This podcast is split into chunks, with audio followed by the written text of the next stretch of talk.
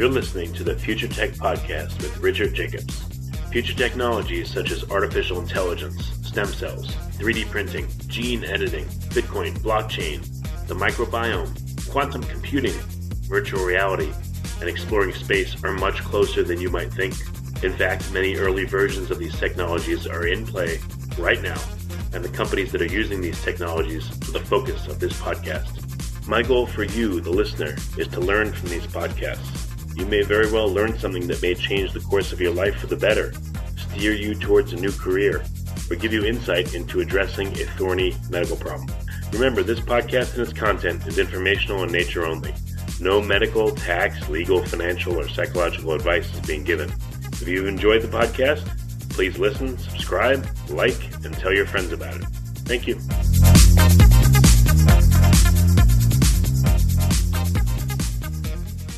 Hello, this is Richard Jacobs with the Future Tech and Future Tech Health podcast, and I have Brett Younginger.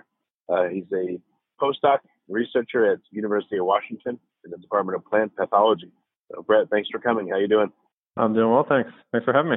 Yeah, so tell me, I didn't even know there really was such a thing as plant pathology, but what got you interested in plants in the first place, and then what led you to your current focus? Always been a plant lover. That's something that I've connected with inherently throughout my entire life. Strangely enough, had a sunflower garden when I was 6 or 7 years old that I planted and tended, and spent a large portion of my childhood wanting to be a farmer in some form or another. Cool. And then throughout high school and college, just have always had an interest in gardening and plants and the natural world, and all sorts of plants, not just garden plants, but trees and mosses, and as well as fungi. So yeah, it's always been something that's there. And yeah, I got an undergrad degree in biology, not knowing what I wanted to do, and just kept pursuing what I enjoyed, and that led me to where I am now. Okay. So what's your current research about? I'm currently in a group that studies plant microbial symbiosis.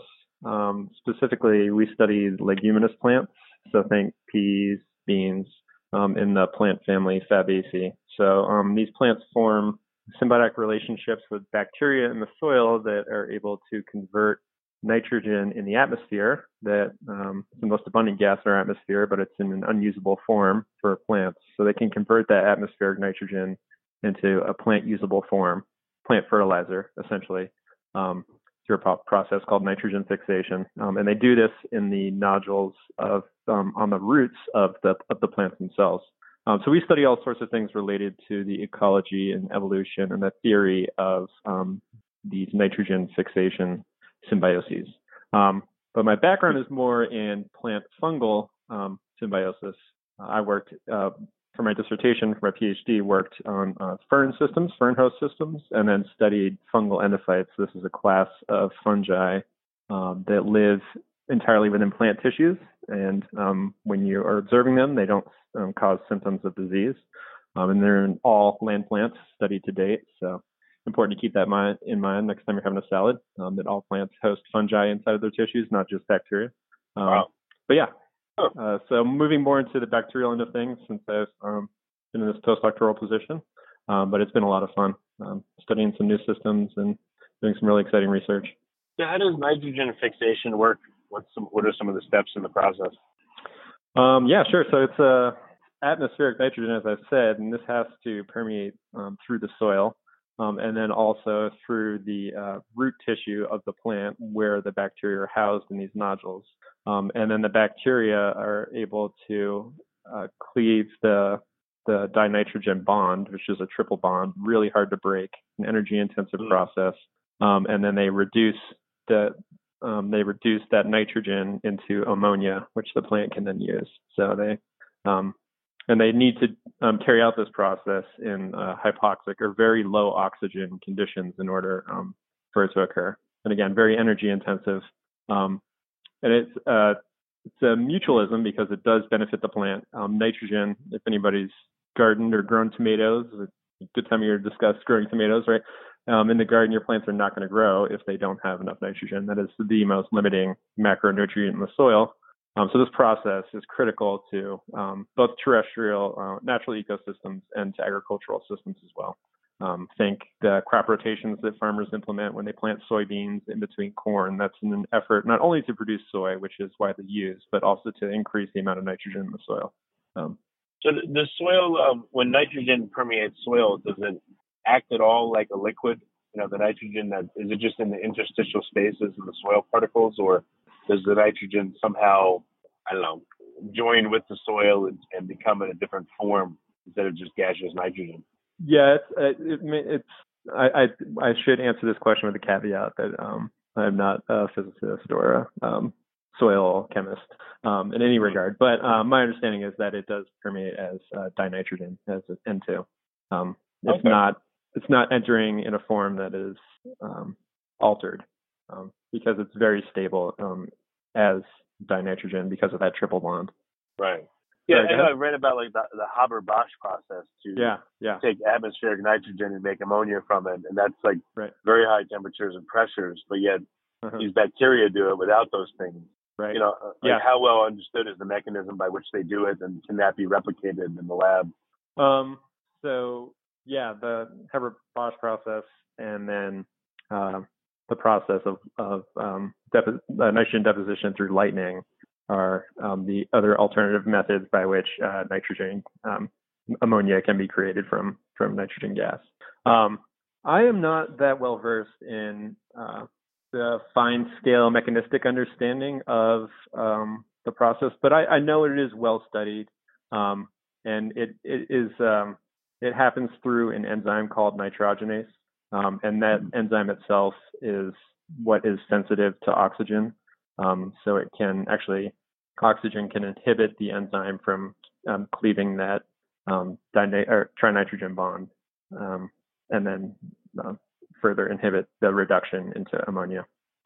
So yeah, I'll leave that to the biochemists. That's certainly my area of expertise. But yeah, critical process to the green that we see on our planet. You know, we're not for this process. Our planet would not be as green as it is. What is the focus? Leguminous plants exist. They're near cosmopolitan. They have a near cosmopolitan distribution. It's a very large and successful plant family. So I mean, think acacia trees.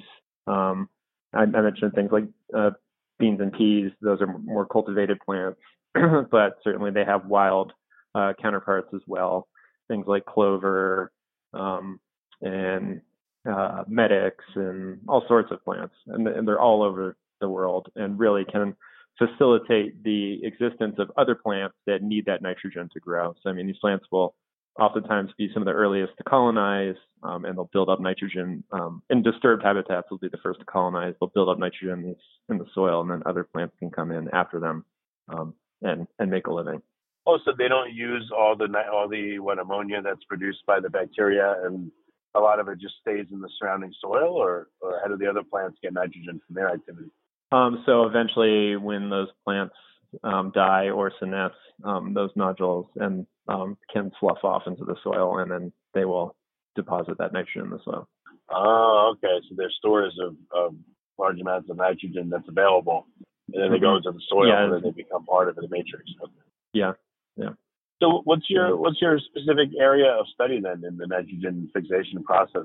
Currently working on a few projects, one of which we're studying the role of partner choice. It's a process called partner choice that both plants and bacteria will undergo in order to associate with different strains of nitrogen fixing bacteria. And when I say strain, suffice it to say, like a different, not species, but for now, we can just say it's a different individual bacterium, right? A different strain of bacteria.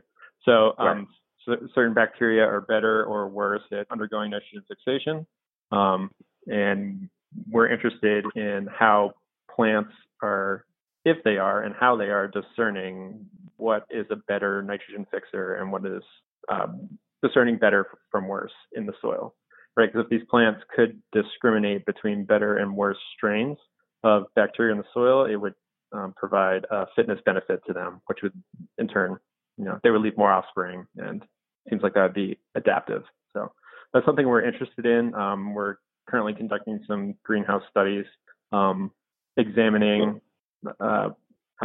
how readily this process occurs, and yeah, I guess. Well, how do you know that it does occur? Like when you looked at, you know, let's say, I don't know, a particular kind of, you know, pea plant, do you see that there's a wide range of different strains of bacteria that do the nitrogen fixing for them? And do you see that within a small area that's planted? Like certain plants prefer certain kinds, or is it uniform? Like what have you seen? Right. So these strains oftentimes are naturally occurring. I mean, farmers do inoculate with strains of bacteria, but they're free living and naturally occurring. And plants do get colonized by multiple strains simultaneously. And some plants are better at being colonized by just a few strains, and then also the bacteria, I should say, are playing a role in this as well. Some are really effective at colonizing plants, and then some are not as effective. And then, you know, there's not always perfect alignment with the benefit that they're giving to the plant. So the really beneficial strains aren't always the best at colonizing the plant as well. So there is quite a bit of variability, and how that variability plays out and its importance in both agricultural and natural systems is really important to understand. So farmers can inoculate with nitrogen-fixing bacteria, but if there's other bacteria, native bacteria in the soil that more readily colonize the plants, they might not necessarily be better at performing nitrogen fixation. They can colonize the roots instead of what the farmers are applying to the field, and they call this the competition problem.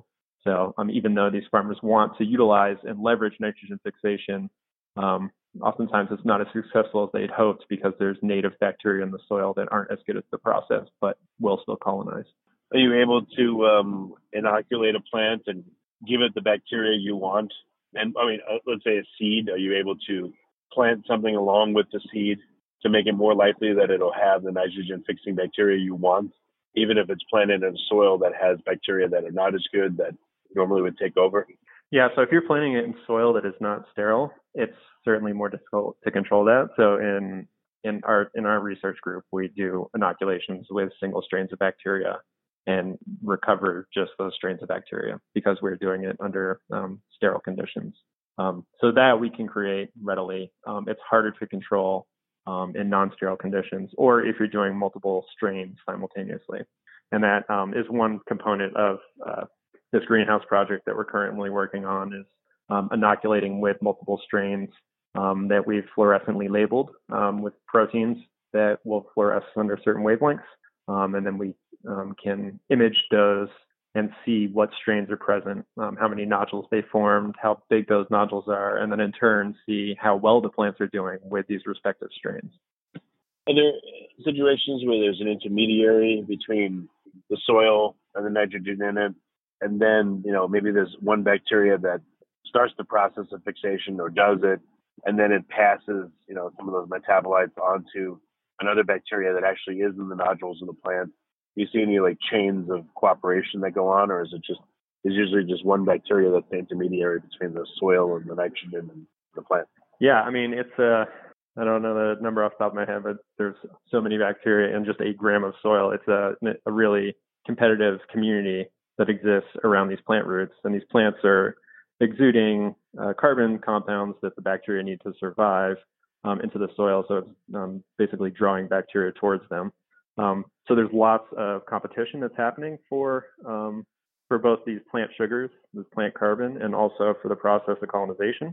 And then even though these bacteria, it may be a predominant strain of nitrogen-fixing bacteria that are in a nodule, there will also be other types of bacteria that co-colonize.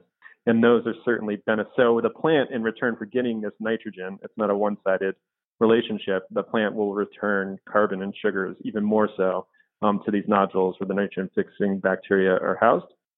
But other bacteria that don't fix nitrogen are able to exploit this and coexist in these nodules with the nitrogen-fixing bacteria. So that's a whole other layer upon that, you know. Right. Have you tried an experiment where you have your sterile soil, and on the left, you know, like you put a plant in there, and like, you know, on the left side you put strain A, and on the right side you put strain B, and see which one the roots preferentially grow towards. I don't know if there would be time or, you know, the strains would quickly go through the soil so that there's no time for a decision. But, you know, have you ever been able to create a situation like that where you're seeing if the roots somehow are sensing the type of bacteria that they want and they're growing towards them? To meet up with them? It actually happens in the opposite. The bacteria are modal in the soil and responding to signals, those sugar and carbon signals. They're really flavonoid compounds or carbon-based compounds the plants are putting out there. So the bacteria are responding to what the plants are exuding into the soil or putting out into the soil, more so than the plant growing towards the bacteria. Well, I heard that roots seek moisture and they can sense it through the soil matrix. And maybe they are doing some kind of reciprocal stuff. Yeah, potentially. I'm not sure if that's known. So maybe that's a new future research direction that we should check out. But yeah, plant roots are certainly responding to sources of nitrogen in the soil too. So, I mean, they're carrying out foraging as well. Is it possible to put a plant and have split up the root bundle so that half of the roots go into one type of soil that's isolated from the other half of the roots and see what that does? Like you preferentially water one side and you put certain bacteria in one side. And, you know, have you done that kind of stuff? I have not. Split root experiments is what they're called. But they are notoriously difficult, but they are conducted regarding root morphology in response to nitrogen-fixing bacteria inoculations. I am not familiar with research that's investigated that, but that does not mean it doesn't exist. But yeah, okay. I think at the end of this podcast, I'm going to check it out and see if it does exist. Excellent. I suppose I should give you acknowledgments if a publication results from that. Oh, I appreciate it. Within the, individual nodules, are you seeing the composition of bacteria is very different, or is it pretty uniform throughout a whole bunch of nodules? Regarding the co-colonization of different types of bacteria that are in there, is that what you mean by uniform? Or whether there's if you look at two nodules on two different roots, they're all in the same soil. Will they have the same set of bacteria in them, or is it different types of co-colonization that goes on in different nodules? For some reason, maybe certain nodules are closer to the heart of the root bundle and others are further out, and therefore they preferentially give out different compounds and attract different types of bacteria. You know, have you seen that? Yeah, sure. I mean, they are communities, and they do vary throughout the soil based on who was in the soil, who was near, and also, as you've said, where it's located physically on the plant. So yeah, I mean, these nodules do vary quite a bit in size, morphology, shape. They all tend to have roughly the same shape, but you'll look on an individual plant and see that some nodules are really large, some have many lobes on them, some are really small, some tend to be up near the top of the root, some tend to be down near the root tips, which would be deeper down the soil. So there's a lot of variability there. And then certainly when you look within the nodules, so we do DNA sequencing of nodules to see what bacteria are present there, you do see some variability. And that is really context dependent on what was in the soil ahead of time and what was most competitive. So that's also an active and interesting area of study, not just for us, but for several research groups. Talking about some of the factors that might affect who ends up together in a nodule, and depending on who's in that nodule, how effective nitrogen fixation is. Do you see that do multiple nodules act in concert? You know, I know in the plant they do, because the plant's all one organism, but, you know, the bacteria that, you know, hang out in each nodule, they're not a biofilm, but do you think there's communication between the nodules and a network effect that's going on, where their bacteria are somehow communicating with each other across nodules and communicating what's going on? That is another good question that I don't have the best answer for. I know that, I guess in science, we shouldn't be surprised if something like that happens. I know that roots are responsible for transporting minerals in the soil and water obtained from the soil up to the shoots. Meanwhile, shoots are sending sugars through photosynthesis back down to the roots. I'm not sure how much inter-nodule interaction is occurring, though, but presumably if there is multiple nodules on the same root, and the flow is traveling along that root. That same flow is passing those nodules. So potentially there could be some communication, something like quorum sensing that may occur. I don't know if you're familiar with quorum sensing in biofilm formation, but I'm not sure how readily that happens and how that affects the process of nitrogen fixation. And it's important to keep in mind that these bacteria are performing nitrogen fixation because they proliferate abundantly in these nodules. And then when those nodules senesce, they're able to seed their offspring, their progeny, into the soil. So it gives them a big fitness advantage, even though it's really energy intensive to form these nodules and carry out nitrogen fixation. So they're able to propagate themselves much more readily because they're getting all those plant sugars, which has led to their success. So I think of that in a competitive sense, right? Because they're all trying to, there's strong selection for them to propagate their own DNA. But I don't know, I'm not aware of sort of like a collective signaling that's happening in different nodules, because I tend to think of those as kind of distinct communities of bacteria that all have their own interests in mind. But again, suppose I wouldn't be surprised if there was signaling that it was happening on an internodule basis that was affecting both the process of nitrogen fixation and then the bacterial fitness. Is there a chicken and egg scenario? Like what comes first, the nodule or the bacteria? Can you tell which one is signaling the other? What was that on? Say that last part? So, I mean, can you tell that does the plant form the nodule expecting bacteria to take up residence, or do the bacteria inform the plant, hey, make a nodule? Yeah, it's a molecular dialogue. It's a multi-factor authentication, to borrow from my boss's saying. So the process of forming a nodule requires plant signaling and then a bacterial response to that signal. The bacteria need to be close to the root, and then through multiple molecular steps, the root hair itself starts to deform and actually kind of wrap around the bacterium, and then it kind of encases the bacteria within the plant tissue, and then that plant tissue will kind of continue to divide and grow and create this housable space that is of low oxygen, that is suitable for the bacteria to carry out the process.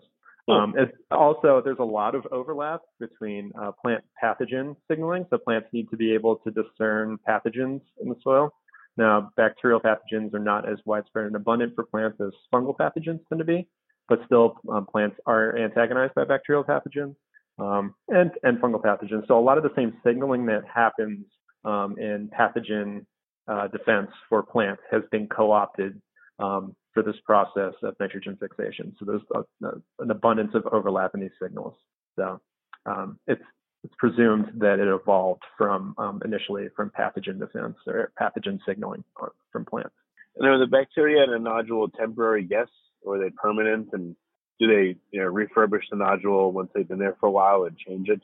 No. So when they get colonized by this strain, this bacterium that serves as sort of the seed for, because lots of propagation or cell division happens in these nodules after it gets colonized by a strain of bacteria. And again, during this process, though, other bacteria can colonize. But it's not like there's, to best my knowledge, there's not a lot of turnover between strains once this nodule is formed. It's more that it gets colonized by a strain, or two strains simultaneously. That also happens, or multiple strains. But then once that process happens, it's more that the bacteria are reproducing within the nodule to both increase nitrogen fixation and also ensure their success once that nodule kind of fluffs off into the soil. And then they can repeat the process again. So what would be a really happy result of your research? What are you trying to figure out? Ultimately, I'm excited by basic science, but applied science doesn't happen without the legwork of basic science. Oftentimes people are just curious about the natural world and they're trying to understand the patterns that we see when we look outside. But And then people can utilize that basic information and make applications in agriculture and technology and so forth. So at a fundamental level, I'm really excited by understanding these processes that tend to impact to a large degree the patterns we see in nature. But also really closely related to that is if we understand these patterns, how plants are discerning between different strains of bacteria in the soil, this can definitely help us leverage using nitrogen-fixing bacteria in agricultural conditions, which is of very high need because we have soil erosion and water pollution happening from our current fertilization practices. So there's a very strong interest in leveraging nitrogen fixation, naturally occurring nitrogen fixation, in both legumes and leguminous plants, ones that already are able to carry that out, but also transferring that to other plants that don't naturally carry out nitrogen fixation. So there's a big push from the Department of Agriculture, USDA, to understand how we are potentially able to transform non-nitrogen fixing plants into nitrogen fixing plants. So like cereal crops, for example, wheat I know is one that they're interested in seeing if we can transform them and make them nitrogen fixing plants. So, I mean, understanding how plants are able to discriminate between different strains of bacteria in the soil would go a long way towards engineering plants that could potentially carry out nitrogen fixation. Although they, what would be the benefit of a legume, for instance, doing nitrogen fixation so that other types of plants can grow in the same area it grows? Is it doing it to help the other plants? Is it just like a coincidence that it does? No, it's got its own best interests in mind. It's important to remember that. But yeah, it's so when nodules do naturally senesce off of the roots, that becomes available for other plants. But for the time being, when that plant is existing in that space, it is trying to hold its own ground and just obtain enough nitrogen for its own growth and reproductive success. Yes, it facilitates the existence of other plants, but that's from a natural selection standpoint, that's not why the plant would do that. The plant's performing nitrogen fixation for its own success, not for other competitors. Mm. It's a cold world out there in the natural world. So kind of like what's the every individual is in it for themselves. Yeah, I got you. What's the best nitrogen fixer you know, and combined with the best nitrogen fixing bacteria? Like, are there any super fixers out there? Yeah, I mean, well, we have strains that tend to be really good at fixing, and other strains that tend to not be so good. And that's an interesting question. How does that play out in natural communities? Why does that even occur? Why aren't all strains really good nitrogen fixers? And we do have some understanding of that through both theoretical and empirical work, as to why some bacteria are really good and some are bad. And also from the plant perspective, some plants are really good at discriminating amongst different strains of bacteria. And then plants also are able to cut off the flow of oxygen and potentially nutrients to bacteria after they colonize the roots, and if they're not doing a good job of nitrogen fixation. So we do know that as well. So yeah, but we do see, I don't know about individual plant species, leguminous plants, which happen to be really good at forming nodules versus different strains. But the plants that we work with, we work largely with clovers, trifolium, but naturally occurring ones, not forage ones, wild clovers we work with, and also with medicago, which is a classic nitrogen fixing plant that is widely utilized for research. But yeah, we see broad variability in different genotypes, different genes, different plants that are able to form these nodules, and then different strains as well. Mm. Yeah, that variability is very intriguing. And it, again, that would go a long way towards pairing up leguminous plants with the best bacteria. So if we could figure out some of this, the partner choice that I was speaking to earlier, if we can better understand that, it's more likely we'll be able to pair up certain genotypes of plants with the best strains of bacteria. Yeah. Okay. Well, very good. So what's the best way for people that are interested to, learn more? Should they go to like the lab website or university website, or should they contact you directly? What do you recommend? Yeah. They should check out our lab website. It's symbiomics, like symbiosis, only omics, symbiomics.com. and we're the Friesen lab here at Washington State. So definitely check us out. And there's a lot of interest around this process, obviously in agricultural settings and just natural settings. People are really intrigued by this process because of how important it is. So there's lots of information out there, and it's not all really dense science information, science heavy writing. But yeah, and I think the Gates Foundation just funded a startup that is trying to leverage nitrogen fixation in non-traditional plants as well. So it's very, very trending field of research because there's a growing human population that we need to feed. And in order to do that, we're going to need more nitrogen, and the nitrogen is going to have to come from more sustainable forms. And that form is through this process. Well, very good. Well, Brett, thanks for coming on the podcast today. I appreciate it. Yeah, thanks for having me. It's been a pleasure.